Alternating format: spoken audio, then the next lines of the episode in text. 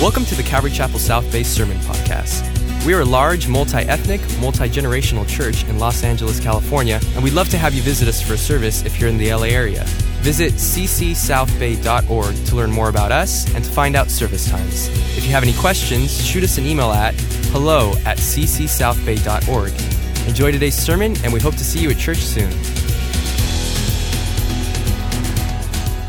You'd open up your Bibles and turn to Hebrews chapter 13. I attempted to finish the book of Hebrews in two studies here in chapter 13. It's not possible. There's going to be a third one. So, a few final thoughts, part two, and then there'll be a final word as well next Sunday. But as we turn our attention to this final book, remember the, the author of the book of Hebrews is sending a very special message to a group of people who were Hebrew believers. They were Jewish, and so they'd been under the law and doing all of these things to try and win God's approval. And he's now drawing really all of this to a conclusion. And now he begins by saying we have to be really, really, really, really careful because we can get carried away by false doctrine.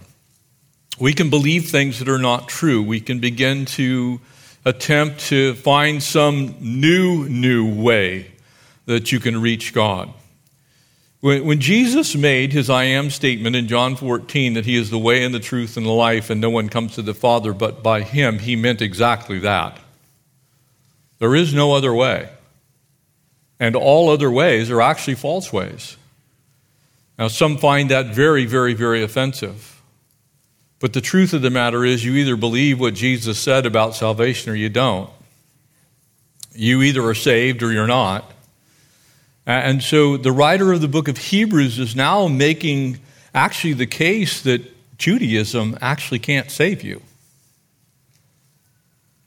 That's hard for us to even think of because actually Christianity came out of Judaism. But it's also true the sacrifices, the feast days, the keeping of the dietary laws, the wearing of a kippah, the, the throwing on of a prayer shawl, all those things, as much as they would have pointed you towards Christ, they cannot save you. They were never intended to save you, they were intended to point you to Jesus.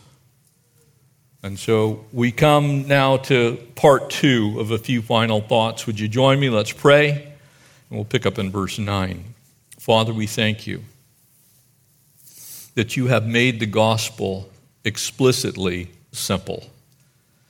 That by faith we believe that you, Jesus, died on that cross, and through it you have paid the price for our sin. And those that believe in you will be saved. But the converse is true those that do not believe in you, the word says, will perish. And so, Lord, we pray that you would bring that simplicity to our minds and help us to not be confused about what the path is, what the way is, how to get to heaven. Lord, speak to us through your word, we pray in Jesus' name.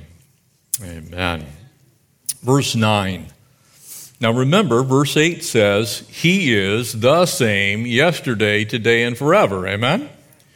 Now, if he is the Word that became flesh and dwelt among us, if he was truth, he's the way and the truth and the life, and no one comes to the Father but by him, then the Word of God becomes the standard whereby we judge where we are in Christ, how to be saved, how we get to heaven, how to have a right relationship with God. And so that's the context of verse 9. Do not be carried about with various and strange doctrines. Why do you suppose the writer of Hebrews would, would author those words by the Holy Spirit? Because our propensity is to not like what's offered in the gospel. Jesus actually said, Narrow is the way that leads unto salvation, and few there are who find it. The gospel is the narrow way, it is the only way. And in that sense, it's very exclusive. It's Jesus, or there isn't salvation found in any other, exactly as the Bible declares. And so, your friend who claims that the Mormon Jesus is the same as the biblical Christianity Jesus is deceived. Your friend that believes that being a devout Buddhist can get you to heaven is deceived. Your friend that believes that Christian science is either of those two things is deceived. Your friend who believes in Seventh day Adventism as a way to get to heaven is deceived. People don't like that message. Are you, are you picking on it? No, I'm not. What I'm saying is there are a lot of false doctrines in the world, and they sound actually pretty good. And if you're not wise in understanding what the scriptures actually say, you too can be carried away by strange doctrines. Biblical ignorance in the church actually is a great cause of falling away. For it is good that the heart be established by grace. Notice what it says. For those of you that think you need to wear a kippah or have a prayer shawl or keep the Jewish dietary laws, here it comes not with foods which have not profited those who have been occupied with them. The great apostle Peter actually was caught up with this very thing, and in fact, he got a lesson in the book of Acts, did he not? A nice blanket coming down from heaven with honey baked ham, bacon, scallops, lobster, Everything that a good Jewish boy would never put his fingers to. And God said to him, That which I have called clean, Peter, don't you call it unclean.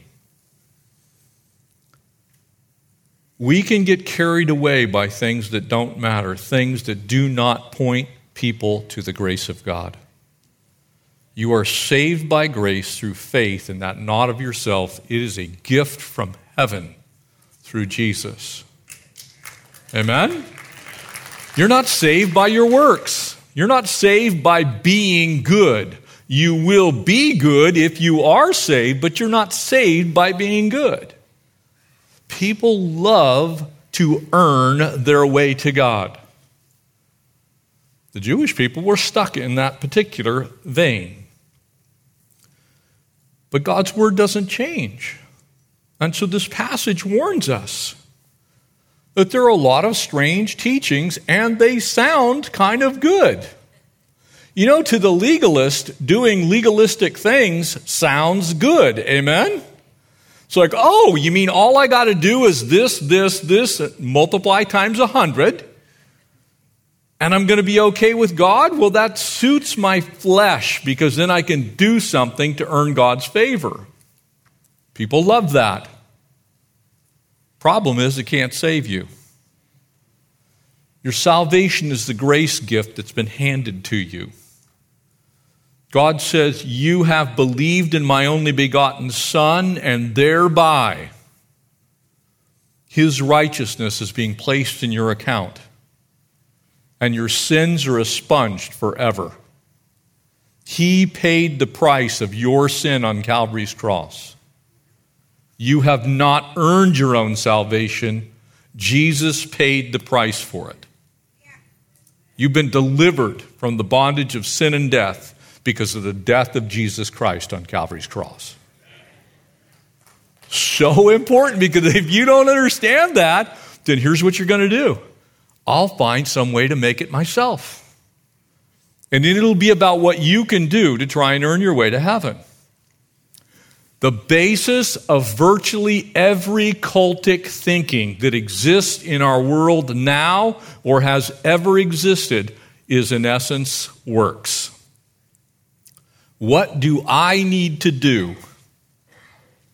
The Bible says there is nothing you can do, that it had to be done for you. That included Judaism.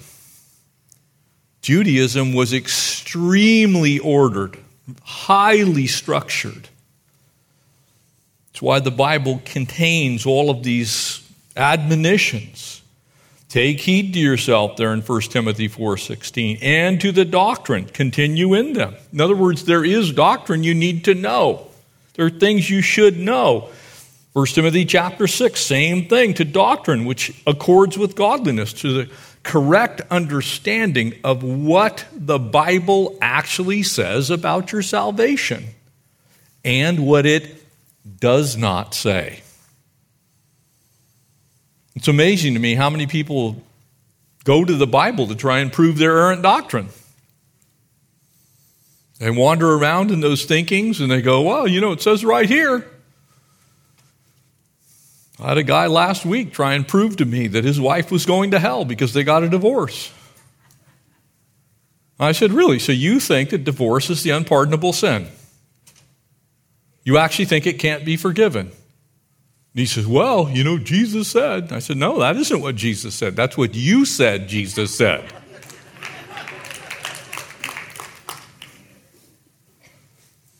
but people pull out that verse out of context. They do the same thing. Well, you know, if you hate your brother in your heart, you've actually killed him. Well, that isn't actually what Jesus said. And by the way, when we finish the book of Hebrews, we're going to a series called The Hard Sayings of Jesus. We're going to tackle some of these passages for a while. Why is this important to us today? Because really, all you got to do is study your Bible. All you have to do is know what the Word says, and you're going to be just fine. Why we put the emphasis here in Calvary Chapel on studying God's Word, verse by verse, chapter by chapter, line on line, precept on precept. We don't skip any of it. We don't dance around it. We don't avoid, we don't avoid the hard things. Truth is, there are some seriously strange doctrines out there. And for sake of time, I'm not going to elaborate on every single one of these things. But I have watched Christians watch the Discovery Channel and come back going, well, you know, the Gospel of Thomas. the Nag Hammadi, you know, Gnostic Gospels, they say, well, there's a reason those aren't included in the canon of Scripture. And there's a reason that they were actually found in a trash dump in Egypt in the 1940s. Because there wasn't a single Christian on the face of the earth that believed that they were written by the Holy Spirit, and so they were put where they belonged in a trash dump. But contained in them there are 13 codices. Those are books, essentially. Instead of a scroll being rolled up, a codice would be pages put into a binder, essentially, and, and made into a prototypical book. Very large. There's almost 40 different texts that are contained in those things. There's actually 50 if you take the duplicates and say that they're different. But in them are all kinds of things. There's the life of Jesus that he supposedly lived after he moved to Egypt with his wives, plural. You think the Mormons like that one? See, Jesus was a polygamist. There's the gospel of truth, which doesn't contain a stitch of truth. It's all these places that Jesus supposedly went. The reason they weren't included in the canon of Scripture is they were patently false. They were made up stories. There was, you have to remember when the Gospels were assembled in the first century, there were still people alive who actually met Jesus. There were people who were one generation removed from the time of Christ. And so they could easily go, that's not true. These writings deal with all kinds of things, including that God was a woman, the divine Sophia, that God was a angry man,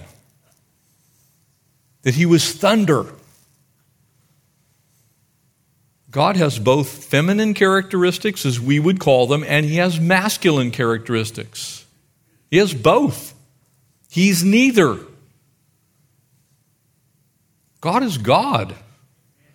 But you, you can take these things and go, well, see, you know, that's the problem.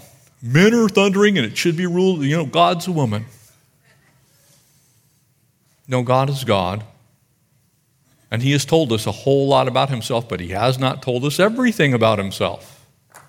Amen? Be careful.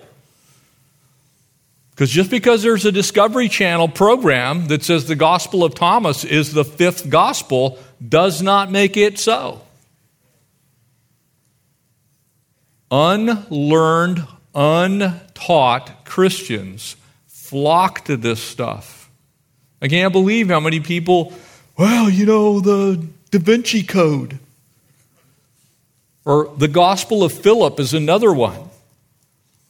Just because Philip's name, who was an apostle, is in the title doesn't mean it was about Philip. Strange teachings indeed. Now, here's the reason that I want to really dig into this just a little bit for your benefit.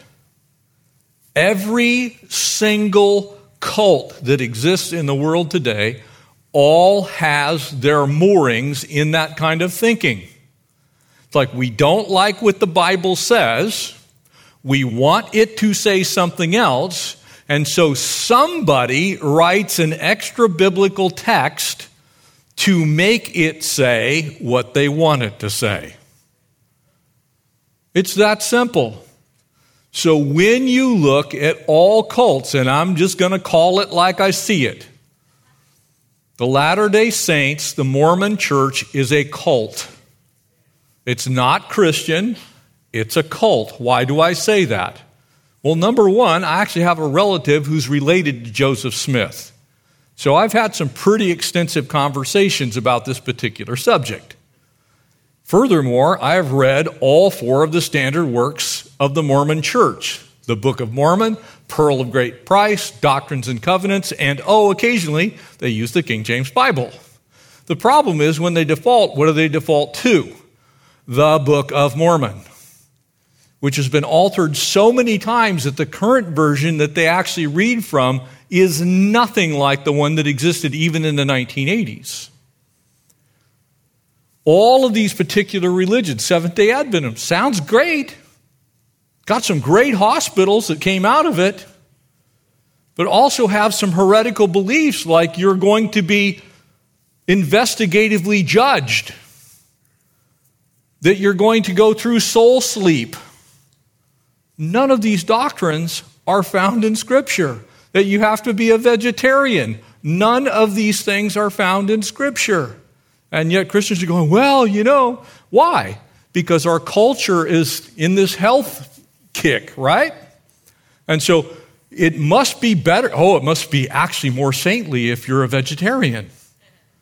Now, I'm not going to make any case whether some of y'all should eat more broccoli or not. Probably all of us could benefit from that, okay? Especially if you leave the cheese sauce off of it. I'm not debating that at all.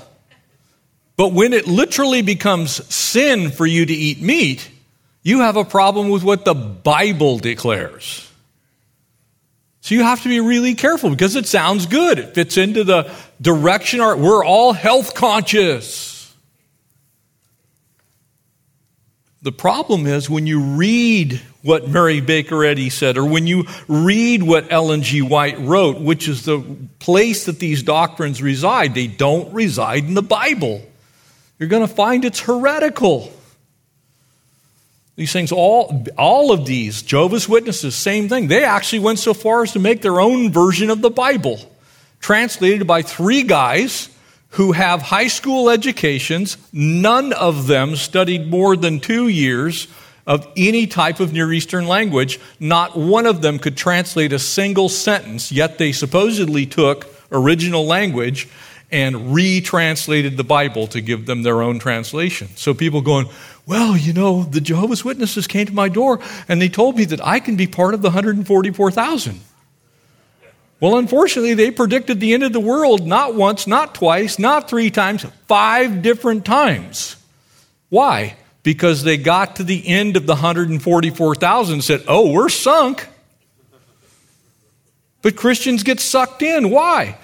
Because if you're a legalist, there's nothing better to do than join the Jehovah's Witnesses.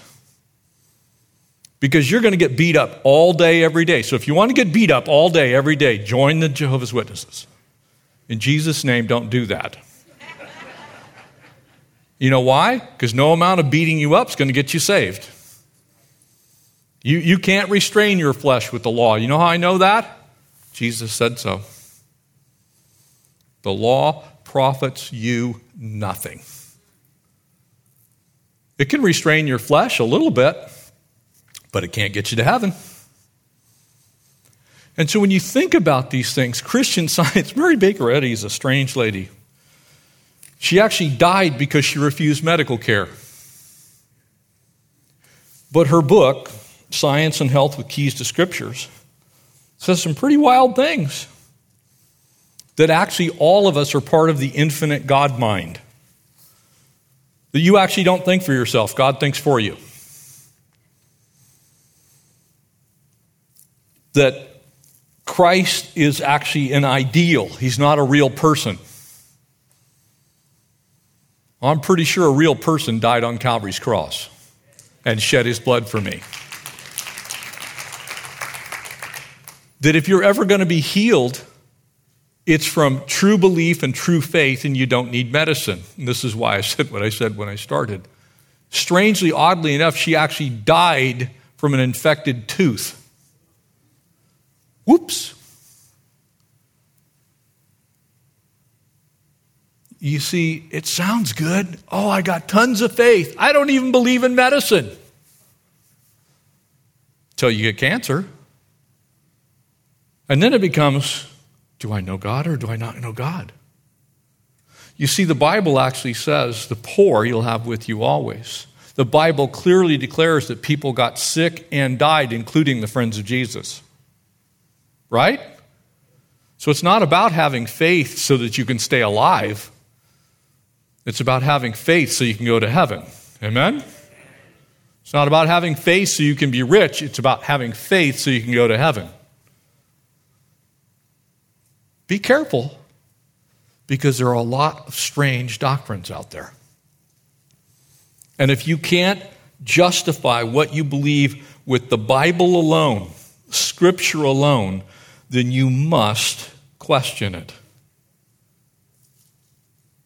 Christian science actually is the, they're the progenitors of the anti vax movement. And I'm not trying to make a case one way or another. I'm just saying they don't believe in vaccinating for polio or measles or whooping cough or anything else that has killed millions of people worldwide. Why? It's not trusting God. Really? So if you have a heart issue, do you go to a cardiologist? You break an arm, break a leg, do you just kind of let it dangle for a while? Or do you seek out medical care? Because there's no difference between a broken bone and cancer ultimately. You either have faith for God to heal it all, or you don't have faith that God's going to heal it. Be careful. Be careful what road you start down, because at the end, it better work all the way to heaven, or it didn't work at all. Be a Berean. Be that Acts 17 group that studied the scriptures daily to see if these things are so. Test it. In the end, it becomes nothing but the blood of Jesus. Amen? Verse 10 For we have an altar which those who serve in the tabernacle have no right to eat. What is that altar? It's the altar of the cross. If you believe you're saved by going to the tabernacle, if you believe that those feast days were the way of salvation, then why would you ever come to the communion table? For the bodies of those animals whose blood is brought into the sanctuary by the high priest for sin are burned outside the camp. And therefore, Jesus also, that he might sanctify the people with his own blood, suffered outside of the gate. Isn't it strange that Jesus died outside of the gates of the city? You see, for the Jewish person, they would, well, there's no sacrifice except that which is made in the Holy of Holies. Every day on Yom Kippur, where was that sacrifice made? Holy of Holies, right? So you can imagine a Jewish person hearing that Christ died where? On a hill with criminals? Are you kidding me? That might be a little problematic for them. And so the writer of Hebrews turns back to that argument and he says, Look, the practices that you've been undertaking for, for all these centuries, though pointing you to the cross, they were preparing you to hear the good news. Every scapegoat that was ever released to wander in the wilderness and finally die, every time blood was sprinkled on the mercy seat, I was picturing Jesus the once and for all sacrifice for all sin. Don't make it about something else. It is nothing but the blood of Jesus that saves you. His blood is the only thing that can do it, the only substance. Don't be confused. You're not saved because you come to church. You're not saved because you read your Bible. If you're saved, you should read your Bible.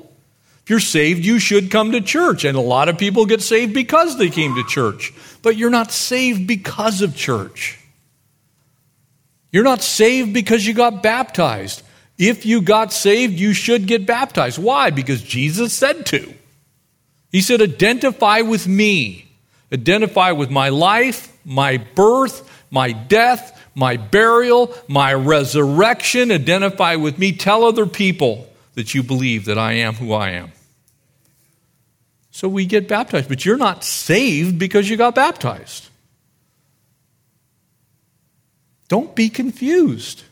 The Jewish people were very confused at this point. They're like, okay, well, we'll, we'll just keep on keeping the law. No, the law actually is going to become a problem to you.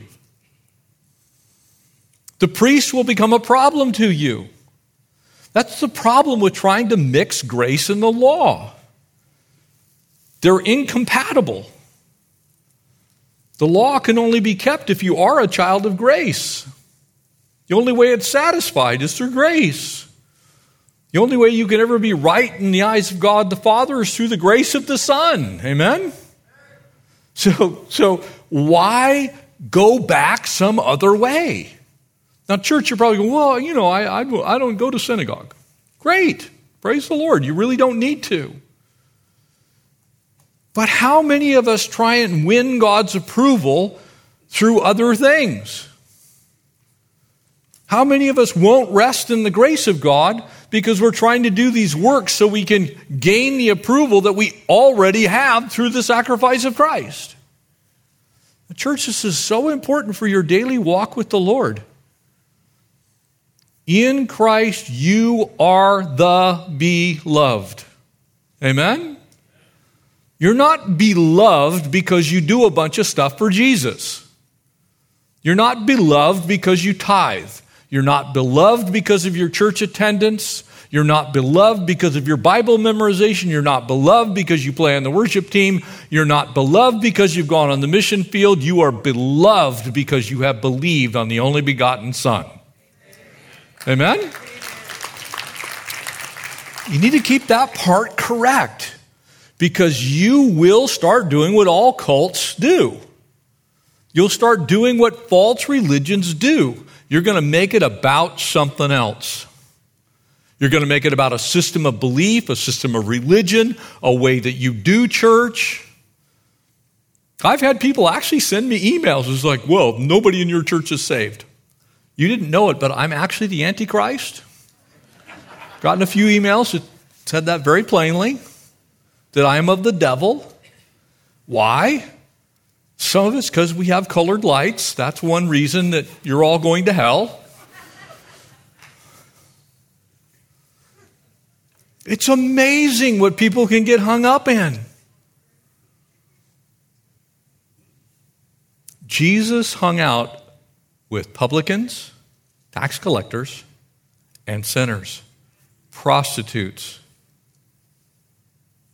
Jesus didn't sanitize the church and then say, Oh, this is my group of people. He said, These are my people.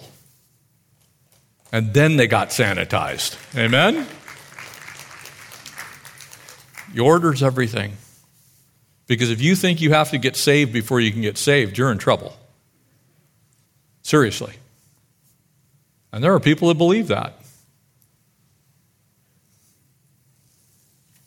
You can't partake in both covenants. Romans 8, verses 2 and 3. For the law of the Spirit of life in Jesus Christ has made me free from the law of sin and death. Amen? For what the law could not do, in that it was weak through the flesh, the weakness of the Old Testament system of belief that the Jewish people followed for centuries was that it relied on them. Their flesh, their weakness, the fact that they weren't perfect, the fact that they didn't do everything exactly right. It's the reason Jesus constantly had these little battles with the Pharisees. If you want to look at, if you want to look at somebody who looked like they were right with God, it would have been the Pharisees.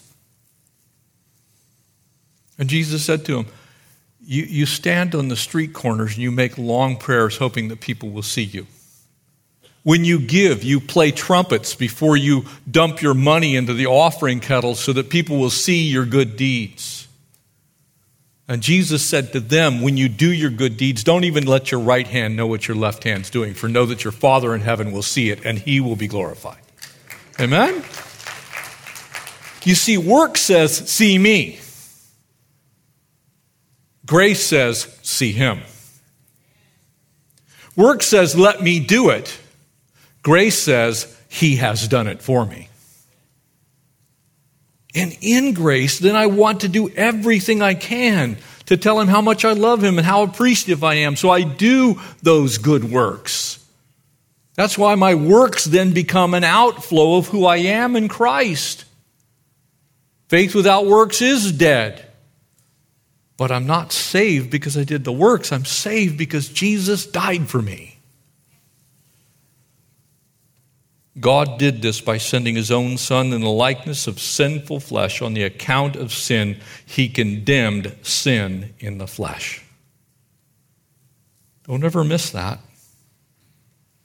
You would never have been able to take care of your own sin debt. Jesus took care of it for you. Verse 13, back in our passage, and therefore let us go forth to him outside of the camp, bearing his reproach. You see, for the Jewish believer, this would have been unthinkable. You mean you want us to go out there where the Gentiles are? The gate to the courts of the sanctuary are over there. The holy people are in there. The righteous people, I mean, Look at that. Remember, Solomon's temple is still on the Temple Mount at this time. You mean that doesn't mean anything? It's exactly what it means. That's just a grandiose picture of exactly what Jesus said to the Pharisees. You are like whitewashed sepulchres. You look great on the outside, but inside is dead men's bones. You see, it doesn't matter what the building looks like.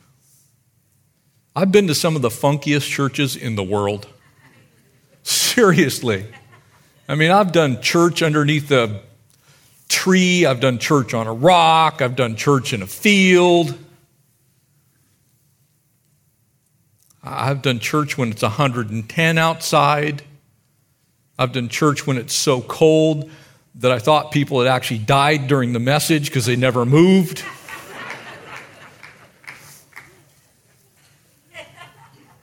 I've done church with no lights.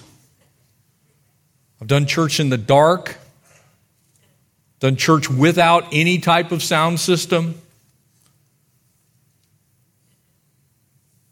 But you know what I found in every case? Where the Spirit of the Lord is, there is freedom.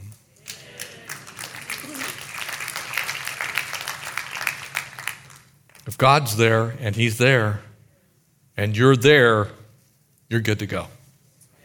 Amen? Sometimes that's outside of the camp, it's the least likely place. We have to keep looking ahead in that sense. The reason for we have no continuing city, but we seek the one to come. What does that mean? To the Jewish people, Jerusalem was it. To this day, they will leave one another's home. Next year, Jerusalem. Next year, Jerusalem. We'll see you in the heavenly city. They still say it today. That's not your home. As glorious as it is to go see our history and to travel to Israel, to go to Jerusalem, to stand where Jesus stood, to walk where he walked, to see where he spent much of his time. Beautiful, wonderful experience. Everyone, I believe, would be benefited by doing that. That's not your heavenly home. One day you're going to step out of time and into eternity, and you're going to a new heaven, and it's going to be glorious. Amen?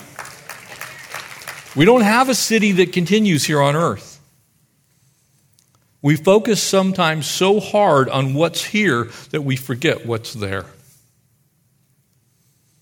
We store up treasures for here, and we forget that our treasures are to be stored up there. That's why Jesus said that. He said, Don't store up treasures here on earth where moths and rust, where the IRS can get to it. you know what I'm saying? It's like we, we get so hung up on the stuff that's here, and then you find out, well, just about anybody can get that. For those of you that haven't had the, the wonderful experience of being hacked yet, your bank account's tampered with. Connie and I have had that. It's not fun. And I'm really glad that one day I'm not going to care. One day I'm going to go, I, I don't care who has my information. I don't care if you got it on some, you know, some dark web somewhere. You see, that stuff is here.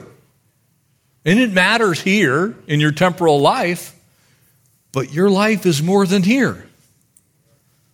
Your life in Christ is eternal in the heavens. Amen? We seek the one to come.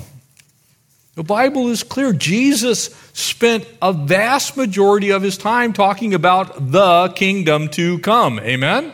Why is that? Because this world's not your home, it's a temporary dwelling place. We live here as foreigners. We live here as strangers. We live here as sojourners. We live here as travelers. We live here as people who really don't have a home here. For those of you that have ever been on the mission field or, or you've been in a foreign country where you were kind of not welcome and it was a little sketchy, some of you I know have had that experience where it's just like, man, what's going on here? This is not LA.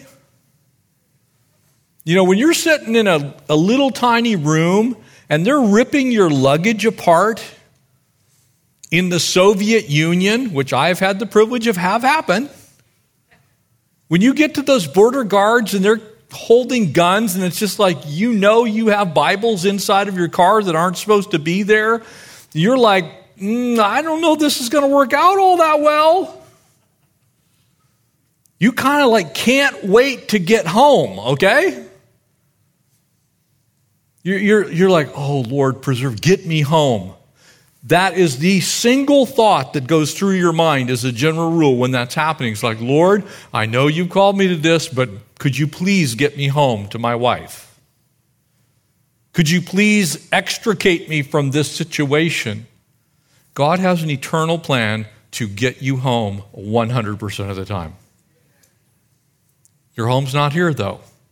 Your home is heaven. So his plan is heavenly. Don't lose sight of that while you're battling here on earth. You're going to get stopped at borders. Your suitcases are going to be opened up and strewn all over the street. And yes, that happened too. You're going to have strange things happen in your life. But Jesus said, Fear not, for I have literally overcome this world. Amen? That's that looking ahead. And therefore, by him let us continually offer sacrifice of praise to God. That is the fruit of our lips, giving thanks to his name. You know, when you say the word hallelujah, it just simply means praise God. That's all it means. It means praise to God. You live that way? Do you think about heaven and you say praise God? You think about your life on this earth and you say, Praise God. Do you think about your situations you're in? Do you say, Praise God? Because you have reason to praise God all day, every day, even if your situation is not good. Even if your situation is terrible. Praise God at the end of every day. You know, sometimes you think about it, when you get a little older, you start putting your head on your pillow and go, you know, I may not ever actually see these walls again. It's the, it's the weirdest thing. And it's not a bad thing. You're just like, oh, well, I might not wake up tomorrow. It's not morbid at all. It's just like, one day I'm going to heaven. You start having, you, get, you have good dreams and you wake up, it's like, oh, wow, man, I was in heaven already. it's the greatest thing. You're just like, then you're like, oh, man, he sent me back. you know, it's like, Guess I'm not ready. And he ends with this, and we'll close. Verse 16. But do not forget to do good and to share. For with such sacrifices, God is well pleased. You see, sometimes, church, we just need to get to it. We just need to start doing the things that point to heaven. Obey those who rule over you, be submissive, for they watch out for your souls as to those who must give an account. If you want to know what to pray for me and for all of the staff here at the church, the pastor specifically, pray for that. Someday I'm going to stand before a holy God and give an account for every word I've ever uttered. And it's scary, it's frightening, monumentally so. It's like, Lord, don't let me mess up. Don't, don't let me mess up your word. Let them do so with joy. People who are in charge of the church have a difficult job to do. And this may seem a little self seeking, but it's what the Bible says. And not with grief, for that would be unprofitable to you. Are, are you making the lives of pastors better with the words that you say, with the things that you do? Because it's difficult, it's hard, not easy.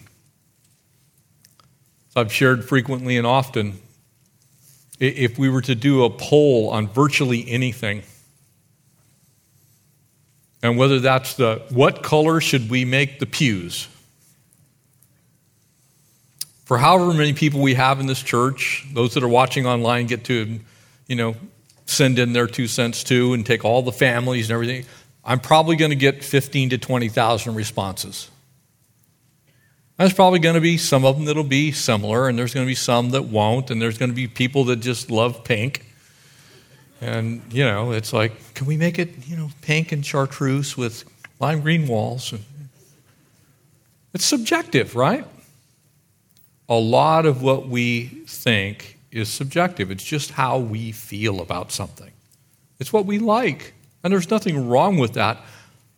But you can't run a church with subjective opinions. You can't pastor the flock of God that way. You pastor the flock of God with the Word of God. Amen? So it doesn't mean that your opinions don't matter. It means I couldn't possibly consider all of them. It would be suicidal. It'd be monumentally, unbelievably difficult to even consider them, much less do something about it. So have mercy and be kind. I know I need it. I know every pastor I know needs it because it's hard. And ultimately, notice what it says it's unprofitable for you. You know why that is? Because then your pastor's time gets taken up by responding to subjective emails about things that are simply an opinion, one person versus another. Instead of studying God's word and doing the things that are beneficial to the body, our time gets taken up doing other things. It's not profitable for the church. What's profitable for the church is I spend my time praying and reading God's word and studying, ministering to people and giving godly counsel. That's, that's what I should be doing. The writer of Hebrews says these things. Your pastor is just simply reading them. For those of you that do this already, thank you. Thank you, thank you, thank you. Because without you doing it, it would be unbearable. Thanks for being who you are. Thanks for loving me sometimes when I'm unlovable. Thanks for overlooking my faults and praying for me instead of sending me emails. Amen?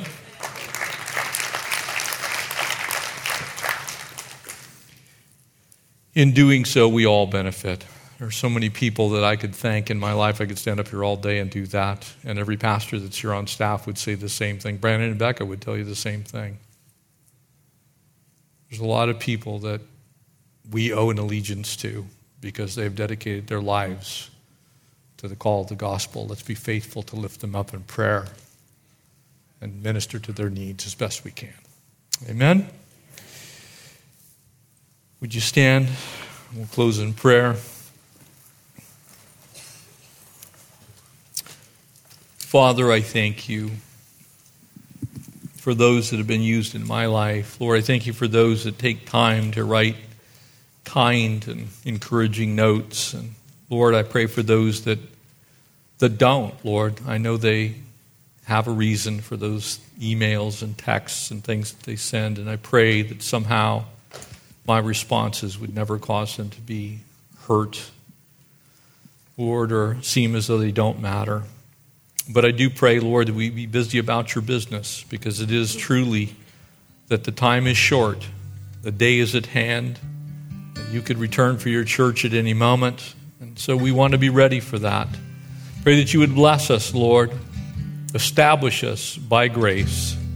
Lord, help us to never rely on our own strength but to lean on you, Jesus. It's in your name we pray these things. Amen. Thanks for listening, and we hope you were encouraged by today's message.